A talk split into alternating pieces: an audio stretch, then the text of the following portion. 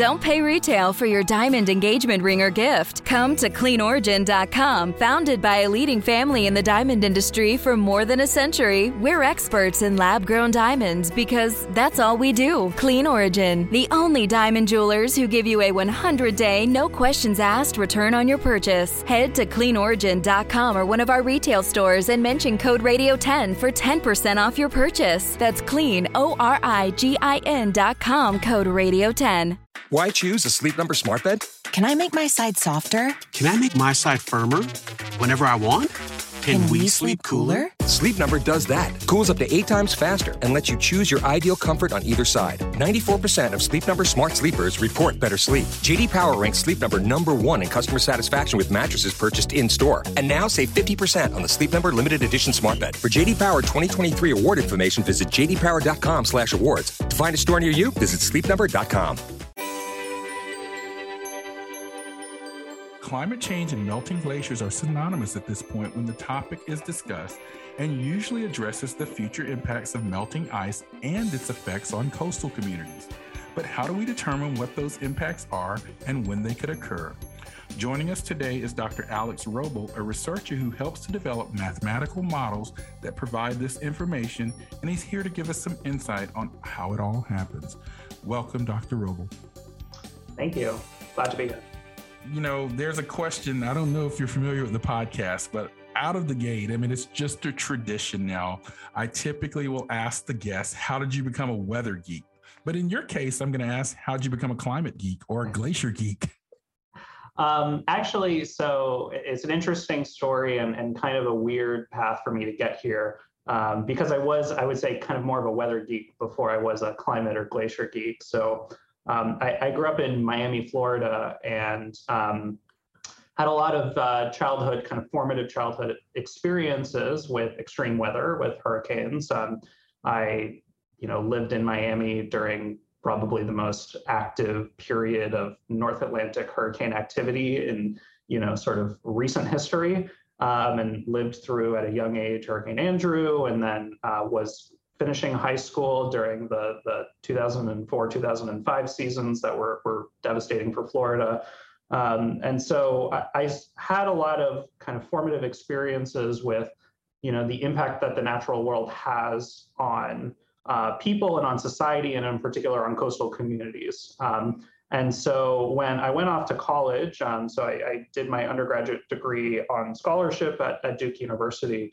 Um, I, I, knew that I was really interested in physics and math. Those are things that I had always been interested in. Um, but I, I, had always had a like a childhood, long, lifelong fascination with with weather and earth sciences. Um, and I, I, had had an after-school internship actually at, at NOAA AOML um, when, when I uh, was in high school um, that I got through one of my science teachers. Um, and so I, I, had already had some experience with earth science. And so as an undergrad, I, uh, double majored in, in physics and earth sciences um, and uh, did research kind of across tropical meteorology and oceanography.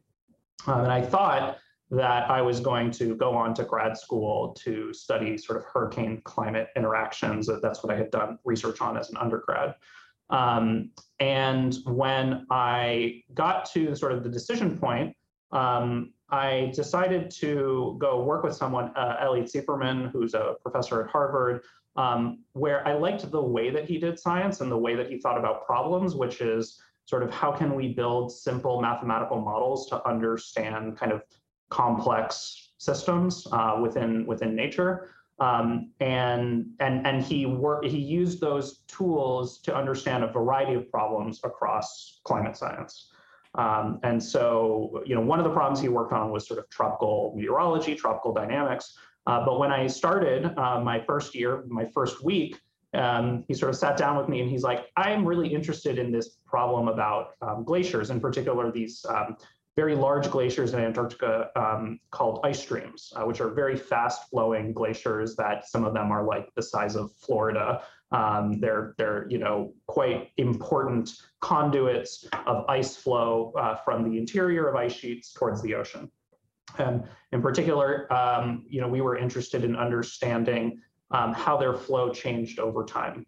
Um, and so I, I started there. Um, and it really wasn't until later, um, I would say, you know, after I'd been working uh, on ice sheet dynamics um, for a while, that I think the connection and the work that I was doing and sort of thinking about predictions of ice sheet change and the sea level rise that comes from it um, really came full circle to kind of my upbringing in Miami, Florida, which, um, you know, as I'm sure many people are aware, is um, a city and a region um, that is incredibly vulnerable to sea level rise. Um, you know, oftentimes Miami gets talked about in almost existential terms in terms of its future um, under you know the kinds of sea level projections that we think about a lot in my group. And so I really know firsthand the importance of developing good projections or predictions of things like sea level rise because coastal communities need that information and they need you know constrained information they need a sort of a small range in order to be able to make well-founded decisions about their future, right? About how tall do you build a building, or even do you even develop in this whole part of the city, right? Is it a good idea to develop on this low-lying land? You know, what is the likelihood that it'll be flooded in the future? These are all very important questions, and they're very much tied into these sort of seminal and basic earth science questions um, that we are trying to answer about basically how ice sheets work. And so that's the focus of the work that I do and the work that we do here in my group at Georgia Tech. Yeah, and by the way, uh, this is the point where I do want to give some background on Dr. Robel. Uh, he's a, an assistant professor in the School of Earth and Atmospheric Sciences at the Georgia Institute of Technology, better known to us around here in these parts as Georgia Tech. Uh, Alex is a leading expert in the fields of climate change and glaciology and is the researcher who combines physics, applied math, and earth and ocean sciences uh, to understand changes to our ice sheets and glaciers and so forth. And as you heard, he, he mentioned he's also developing mathematical models to help uh, provide insight into fast ice melting, fast oceans ri- uh, rise, and so forth. Things that we're going to get all into in this podcast. It's really fascinating. And one thing that I picked up on, which is really uh, I want to kind of poke his um, brain about this a little bit more. I really liked his tie-in back to his home community. You might say, "Whoa, Miami ice sheets that doesn't match," but they're certainly connected, and I, I really understand and appreciate the sort of personal perspective on how his research actually can tie into his his life, his his family, his community, and so forth. But before we go there, let's geek out on some basic terminology for the listeners. Um, talk about the difference between what glaciers are, sea ice, and ice sheets. Because I think that people probably have heard all of those terms, but maybe don't know the specific differences. Yeah, definitely. So um, this is actually usually the exact the exact distinction that I always start on when I when I give public talks. So I, I think it, it's it is great to get into it. Um, so the, the main distinction that we think about in sort of cryospheric sciences, which is basically just the science of all the, the frozen things on Earth, um, one of the main distinctions that we think about is the difference between sea ice and glaciers, or sort of generally what we call land ice. So you can kind of tell from the names that the main difference between sea ice and land ice is that sea ice is ice that is floating on top of the ocean um, and that forms by freezing of water sort of at the top of the ocean. So when it gets cold, um, either sort of in the Arctic or in the Antarctic in the wintertime, um, the water uh, at the surface of the ocean that's in contact with the atmosphere um, gets below freezing and, and it turns into sea ice. It freezes into sea ice. And this sea ice is typically of the thickness of order sort of uh, a, a, feet, a few feet maybe at, at the largest, or you know 10 feet thick at the largest. Uh, I'm, I'm, all, I'm going to do this in, in sort of imperial units since I, I know this is. Yeah, absolutely. That's fine. Yeah. Um, so, and then land ice is the ice that forms through um, snowfall over land areas like uh, the, the, the land underneath the Antarctic ice sheet or the island of Greenland or just in sort of northern areas or mountainous areas that are cold. Um, in places where you basically have more snow falling than um, there is melting um, every year, um, you will eventually, over long periods of time, have a buildup of snow. And when that snow um, uh, sits on top of sort of older snow, it compacts it down. And slowly over time, that snow transforms into what we think of as glacier ice. Um, so the main difference is that uh, land ice, which is sort of glaciers and ice sheets, which are also terms that are used interchangeably, is ice that is starts by sitting on land and it can be anywhere from sort of hundreds to thousands of and even maybe even a few miles thick right? So we're, we're, we're talking about very very thick ice compared to sea ice. And the important distinction from the perspective of thinking about sea level rise is that sea ice because it starts by floating on the ocean global sea level is already adjusted to it, right? So, you know, sort of like Archimedes' principle tells us that, you know, when you have something floating in the water, the water that is displaced, you know, it, it will be displaced somewhere else. And so the, the sea level that we experience in coastal communities, right, that is already sort of taking into account the sea ice that is forming and melting on a year to year basis. And over the last few decades has been increasingly melting, particularly in the Arctic. But land ice starts out on land, so it is not compensated uh, by sea level yet. So when that land ice, uh, when those glaciers and ice sheets, when they melt or when they flow into the ocean and break off as icebergs or just melt directly into the ocean, that is a sort of new contribution to global sea level. And so that is one of the factors that causes sea level to go up. Uh, yeah. Yeah. Yeah. And I think that's, you know, the, the Archimedes principle. You know, I mean, I've often heard people talk about ice cubes in a glass and you got ice in a glass, and then maybe yeah. you add another ice cube and then the level goes up in the sense. Um, really interesting discussion. One of the things that we know, and I think you would agree with this, climate change is altering sea ice. I mean, I've seen data from NASA that show these downward trends and sort of sea ice in the Arctic region. Uh, I know we've seen some retreat in certain glaciers. Uh, but, and then here's the but, and I'm, I'm bringing this up for a reason.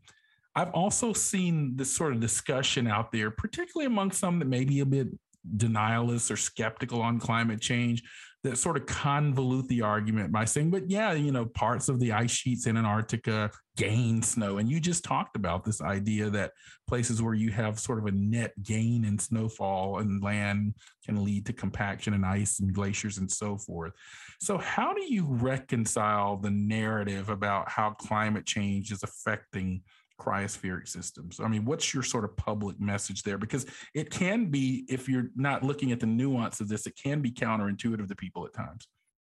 Yeah, absolutely. And, and it's, um, you know, I think, yeah, the, the sort of messages and the, the, the kind of um, news discussions about it that are that are out there can often be very confusing. Um, I would say the way that we think about it, um, uh, in the sea level and, and cryosphere community is that there's kind of two sides of what we call the budget of global sea level, right? There are the sources of fresh water or of, of sea level, of, of volume of the ocean that contribute to sea level, and we can measure those things um, sort of on their own. And then there's the end product, right, which is is global sea level, right? Is where is the surface of the ocean relative to the land surface, what we call relative sea level. So you can measure those two things independently, right? We measure sea level uh, through a combination of methods. We've had tide gauges for over a century, and actually in many places much longer than that, uh, which are just measuring the local surface of the ocean and how that's changing over time. Um, we also, for the last 40 or so years, have had really great satellites which measure the surface of the ocean everywhere um, and, and tell us how that's changing. Um, and all of those measurement um, uh, methods tell us the same story, right? Which is that sea level globally has been increasing on average for the last 100 years. And in the last 30 or so years, the rate of that sea level rise has accelerated, right? So those are pretty, two, I would say, pretty unequivocal facts that have come out of the science um, in our field in the last 50 years. So that's on the sort of sea level side. That's what we would call kind of the top-down budget, what what we're seeing um, just from the end product of, of, of sea level, global sea levels. And, and, you know, that is to say, like, the ocean does not act like a bathtub. It doesn't go up the same everywhere. So when I talk about global average sea level, I'm talking about a statistical average quantity.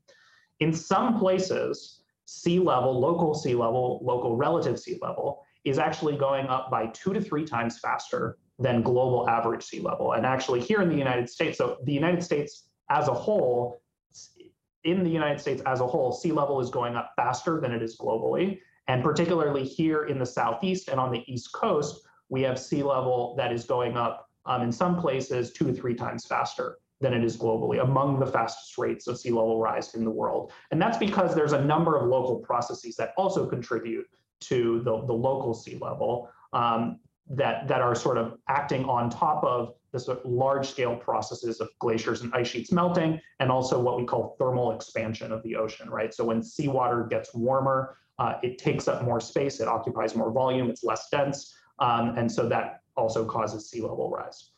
Um, the low, sorry, you were going to ask. No, no, I, I was going to say I, I, wanted to make that point, but I, I wanted to also ask about whether some of these places in the coastal area are also as subsidence a part of the sort of rapid rise in parts of the U.S. as well. Yes, yes. So, uh, for example, here on the, the, I would say when we're thinking about the eastern part of the United States, on the east coast, on the Atlantic coast, um, one of the bigger factors is sort of oceanographic changes, right? So the local level, uh, local sea level is partly um, determined by um, uh, uh, ocean currents um, that might exist sort of in the region. And there have been some changes to the Gulf Stream um, over the last few decades that mean that actually the mid-Atlantic states have seen uh, what we call a sea level rise hotspot. So sea level has been rising about twice as fast in the sort of uh, Virginia to um, Delaware kind of uh, sector as it is in uh, South Florida or further up the Atlantic coast.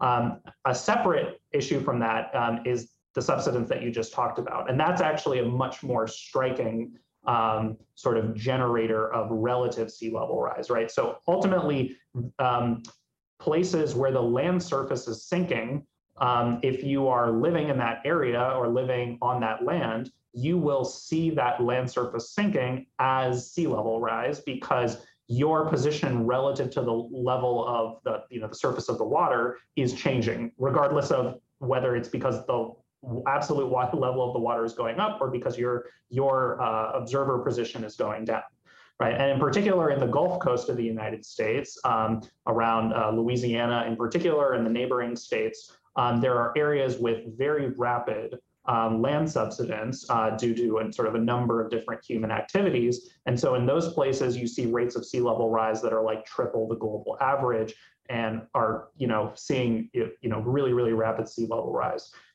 In other parts of the world, uh, it's actually even more um, striking than that. So in Southeast Asia, um, in particular in like Indonesia um, and, and the Philippines, there's a subsidence that's occurring 10 times faster than the rate of sea level rise um, due to groundwater extraction, which causes sort of um, soil to compact and then subside. Um, and so in those places, like they're seeing rates of sea level rise of several centimeters per year, which you know doesn't sound like a lot, but when you take it over 20 or 30 years, they're seeing several feet of sea level rise over just a few decades, which you know is is really, really, really fast um, and hard to adapt to. Um, so, um, you know, so so it's a complicated process, but we have very, very good measurements of it, and we know unequivocally that sea level globally is rising, and it is because of the melting of glaciers and the expansion of seawater. CarMax is putting peace of mind back in car shopping by putting you in the driver's seat to find a ride that's right for you. Because at CarMax, we believe you shouldn't just settle for a car you should love your car. That's why every car we sell is CarMax certified quality so you can be sure with upfront pricing that's the same for every customer. So don't settle. Find love at first drive and start shopping now at CarMax.com. CarMax, the way car buying should be.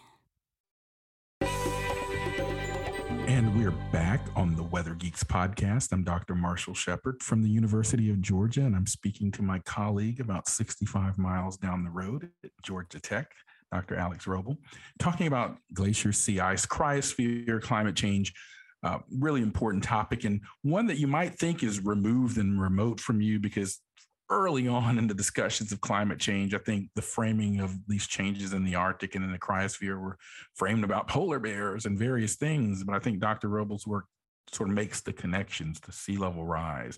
uh, ecosystems, uh, even you know from my lens, Arctic amplification as that's been shown to affect the jet stream patterns and weather and climate around the world as well. And by the way, when I say Arctic amplification, that's this idea that the warming, and we know this the case, has been more extreme at higher latitudes, particularly in the northern hemisphere. And so the question I really want to sort of get at now uh, with Alex is we know that there are feedbacks, you know, these ice albedo feedbacks. And I, I, I want to get your 101 on what the ice albedo feedback is, is. But this idea of ice albedo feedbacks, the rate of change of sea level rise and, and, and ice, sea ice, are those rates beyond what we've expected? And is the ice albedo feedback playing a role? So I guess the first question is explain to our listeners what the ice albedo feedback is. Then I want to get your your discussion thoughts on what the relative trends are compared to what we expected maybe 20, 30 years ago.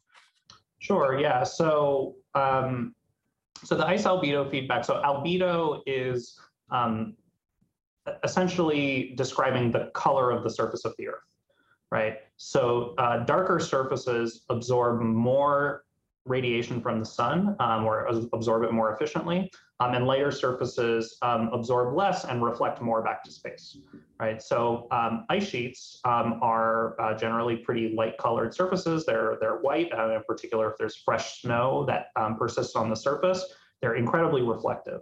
and so this is a great way to keep their surfaces cool.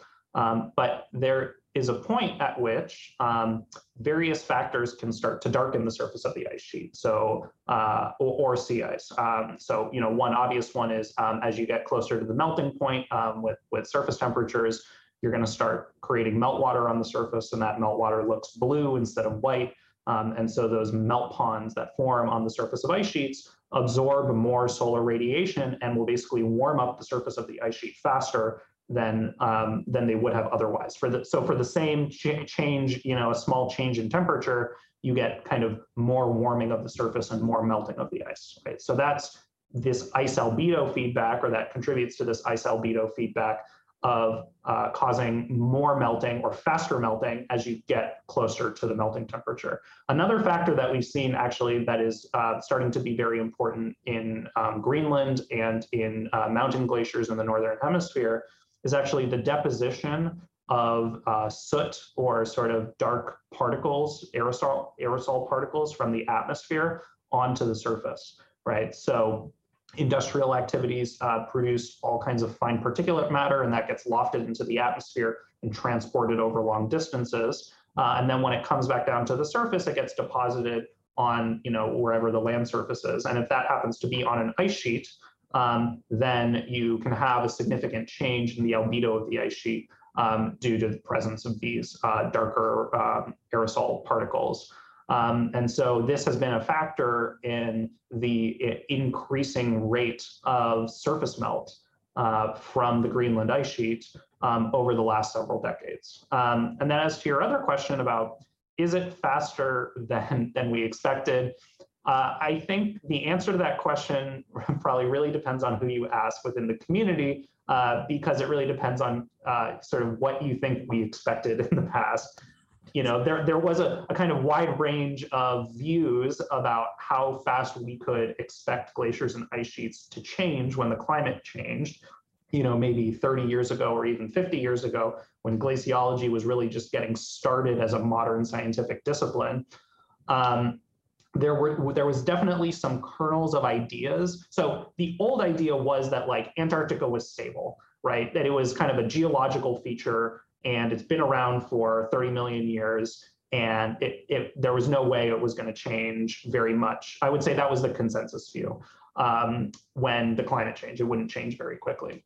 Um, and that idea really started changing, I would say, in the like late 60s when um, I would say two things happen. One is that we started to understand the dynamics of ice flow a lot better and how ice flow could speed up under certain circumstances when forced by a change in climate. Um, so that was, uh, I would say, a, a, a uh, an innovation on the sort of theoretical side of glaciology, the side side that I live in most of most of the time in my work. And then the other big innovation was that we started to get um, records, better records, what we call you know paleo proxy records of past ice sheet changes. So we started to get a better picture of how ice sheets have changed in the past when global climate has been a little bit warmer. So during past warm periods like the, the last interglacial, which was sort of the last period between ice ages um, about 100,000 years ago, um, and then uh,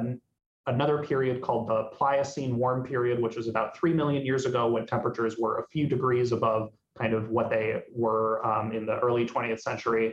Um, we were able to get records um, by looking at sort of geology and mud from the bottom of the ocean and other things um, that showed that the uh, Antarctic ice sheet and the Greenland ice sheet um, were smaller during those warm periods. Now, in the sort of 50 or so years since we started to get a better understanding of, of these, these records, these paleo records of, of ice sheet size, um, there's been quite a lot of debate, and I, I, would say there's definitely not still not consensus over exactly how much smaller the ice sheets were. Um, there's still quite a large range over um, the amount of sea level rise that we have seen in the past, or that we experience Earth experienced in the past during past warm periods, um, and that can range anywhere from like a meter to actually many tens of meters.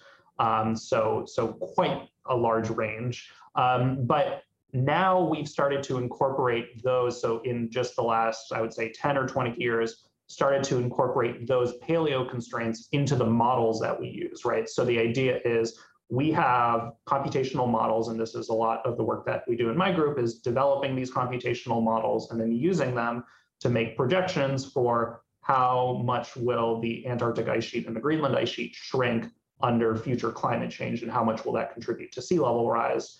Um, the problem is there's a lot of things that we don't understand about how ice sheets work. Um, and so uh, what we need are parameters, what we call parameters in those models, um, basically ways of representing physical processes mathematically. And in order to say what those parameters are, we need sort of past examples of how ice sheets have changed in response to climate change. Um, and so we're starting to better constrain those models. Um, but generally, the trend over the last several decades has been that um, our sort of conception for the upper range of what is possible in terms of the speed at which ice sheets melt in response to climate change has been trending upward. Um, and so our projections of future sea level rise have sort of been going upward um, with that. Um, and so in terms of, you know, is it higher than we expected? Um, I think probably the answer is yes in the sort of long view of glaciology. Um, but um, you know, we are, I would say, still kind of in the early days of trying to really understand in detail how ice sheets work and to develop good mathematical and computational in the context of, of sea level projections.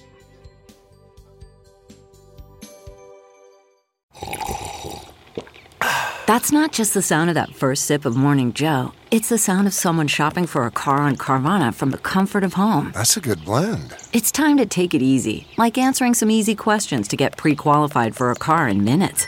Talk about starting the morning right. Just like customizing your terms so your car fits your budget. Mm-mm-mm. Visit Carvana.com or download the app to experience car shopping the way it should be convenient, comfortable.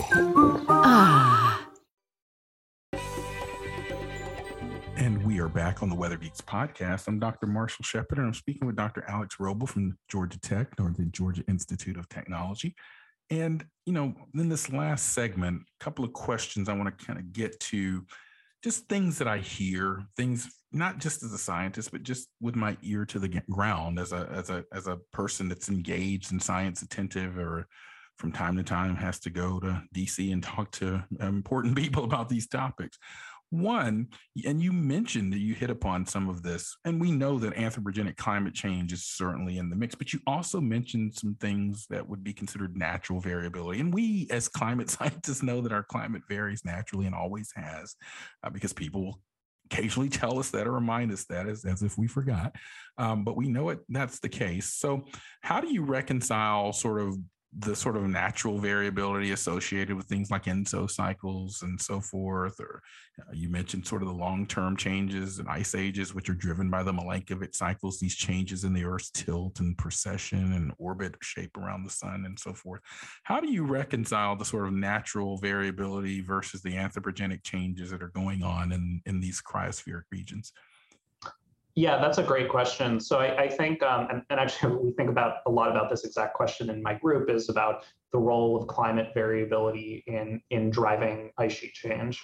Um, and I, I, would say there's sort of two parts of that, and it depends on the time scale that you're, you're asking about for really long time scales for ice, you know, glacial cycles, sort of 100,000 year, many tens of thousands of year changes, right, which have driven large changes in the past in Earth's history, have driven large changes in ice sheets, right?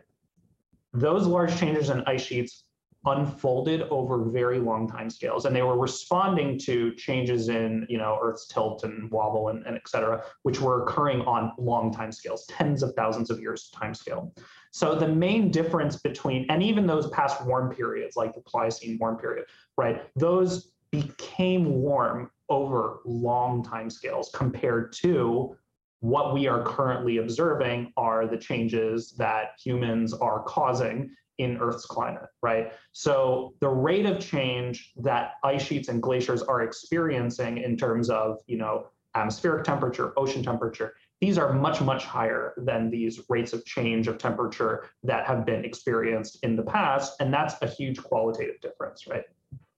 The other question about short time scale climate variability, things like El Nino, uh, things like the North Atlantic Oscillation, and you know, which generate sort of year to year and decade to decade fluctuations in atmosphere and ocean temperatures, and the ice sheets experience this.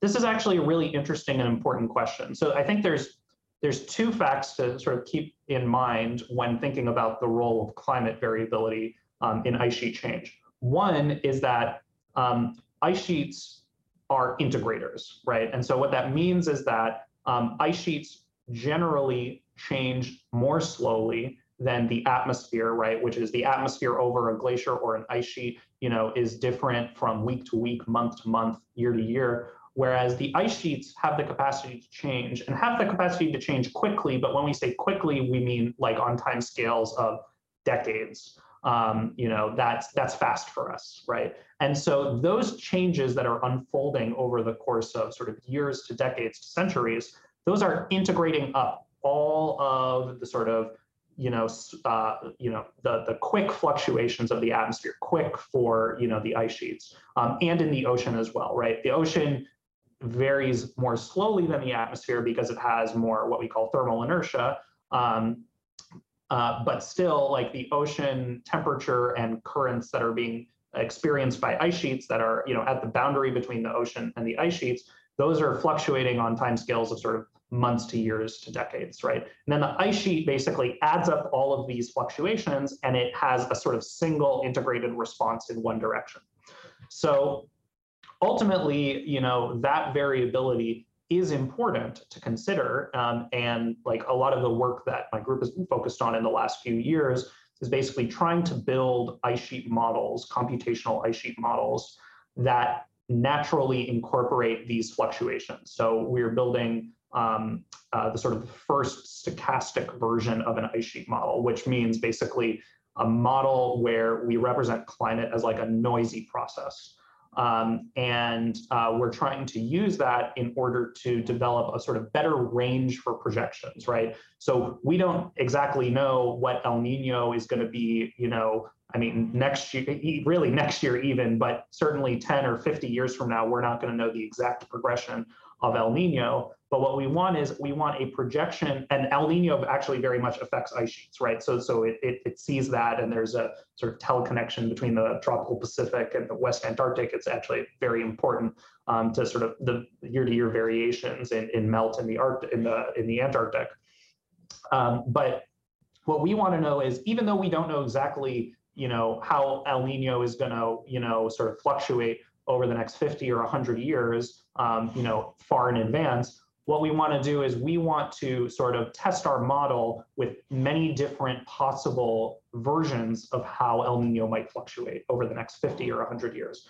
And so what we do what's called an ensemble, which is basically we run our model many, many times, um, and we uh, sort of force it with many possible uh, realize what we call realizations or kind of versions of how El Nino and all the other variability that exists in the climate system might unfold and affect ice sheets. And so at the end of that, what we get is not one prediction for how the ice sheet will change, but we get a whole range of predictions. And what that allows us to do is sort of say things like um, there is an X percent probability that the Antarctic contribution to sea level rise will be at least this much in this year, right? Uh, could I jump in there because yeah. the, the the true weather geeks listening to this will recognize those ensembles because that's exactly how we do weather forecasting today. Yeah. Um, we do ensembles. Uh, we're looking at the ensembles coming from the GFS, the European model, right now, to because there are storms, hurricanes out in the uh, Atlantic, and what are the range of possibilities under slightly different initial conditions or slight, slightly different perturbations. So um, I, I wanted to jump in there, yeah, but continue with what you were saying. Well, and that's I think that's a really good point because, and I, will admit, like the whole idea from this uh, uh, of, of doing this for ice sheet models, it came from the fact that we have been now doing this in in numerical weather forecasting for decades, right? Um, stochastic uh, weather forecasting or ensemble, you know, what we call perturbed initial condition weather ensemble. Um, that you know they've been doing that we've been doing that for decades and it's been incredibly useful for sort of developing more robust projections um, or uh, predictions of, of weather. And, and more recently, um, it, it has been done with climate modeling. And in fact, actually, one of the recipients of the Nobel Prize in Physics last year, Klaus Hasselmann, his kind of main contribution that he's known for to uh, the field of climate physics um, is the development of the first stochastic climate models, right? So these are ideas that sort of have long been used in uh, the weather forecasting community and in the climate modeling community, and they're just much more recent for ice sheet modeling. Um, you know, the, there's some historical reasons for why that is, um, but the sort of ultimate, you know, uh, sort of outcome of that is that, you know, um, I don't have to reinvent uh, sort of stochastic modeling. Uh, you know, my group doesn't have to, you know, we have borrowed a lot of ideas from weather forecasting and climate modeling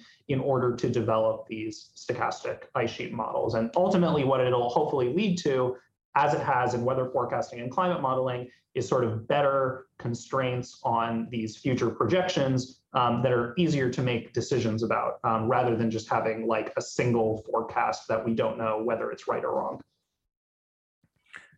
what an amazing geek out. this is what Weather Geeks is all about, except we're geeking out on the cryosphere and sea level rise. And really the last question, because we're short on time, because it's been such an amazing discussion, I want to circle back to the local and coastal communities. Because we know here in 2022, we're dealing with sunny day flooding uh, in coastal, large coastal communities, saltwater intrusion in places like South Florida uh, storm surge, riding this elevated sea level rise and hurricanes and so forth. So, sort of put a bow on sort of your connection to the to the local coastal communities and, and why this research is important. Yeah, I mean, ultimately we can uh, you know talk all day uh, and write proposals that you know talk about how we're doing such important work for uh, you know, coastal communities and sea level is is very important, and all those things are true. Um, but ultimately, unless we as scientists are engaged ourselves with local communities, we have no way of knowing whether the science that we are producing is usable by people, right? By by the people who we say again in our proposals and in our talks um, are the ones who are being affected by the things that we're studying, right? So this, I mean, so this idea of working together with coastal communities um, is often called co-production in science, but the idea is that, you know, unless we are on the ground and and you know talking to people in local communities about what those concerns are, um, then it is easy for us to go off sort of in our own science directions um, and you know not necessarily do science that is um, engaged with the ways in which the information, the outcomes from our science are are being used in practice, right? Um, and so um, I, I, think there's a, I have a few points about that. One, which is that, so I say all that, but I think it is still important to do, you know, science for the sake of science. And uh, a lot of sort of things that ultimately became very important and usable by people started with things that were just kind of cool math problems or, or something like that. Um, but I mean, for me personally, um, it is hard for me to motivate myself on a day-to-day basis to do the science that I'm doing if I'm just sort of living within my science land, within my model land, within my math land, right? And so part of the work that we do in my group is more sort of theory, mathematical modeling, and that is trying to pave the road for you know having better models down the road. We're trying to you know develop the equations that the models use, which like we don't have a complete set of equations for ice sheet dynamics and, and how they're affected by climate. So that's important work to do sort of for the long run. Uh, but at the same time, I think it's incredibly important. And for me, it's, you know, for to, to motivate myself to continue doing the science, it's important to also, you know, do work that is engaged with local communities. And so in recent years, that's meant engaging more with what we call practitioners, uh, people who work in regional planning departments, people who develop zoning codes for, for coastal communities, um, to try to figure out what information is practically actionable for them, right? Do they need a whole distribution of a, of a sea level projection, or do they just need a single number, right? And what if, if it is a single number, what number is that, right? Nowadays, we often talk about the upper bound of sea level projections, right? Because communities want to say, I want to build high enough so that I don't have to worry about flooding within the sort of expected lifetime of a building, right? Which might be 30 or 50 or 100 years. Um, and so, you know, maybe giving them a sort of upper bound number that says that sea level will almost certainly, there's only a 1% probability that sea level will rise higher than this. That is a number that they can then use to go and build things higher and, you know, make make better decisions. And so it's translating kind of the, the, the complicated ensemble projections that we make into sort of a way that is actually usable by folks. And, and really that only works if you are sort of talking to people in communities and, and, and doing all that.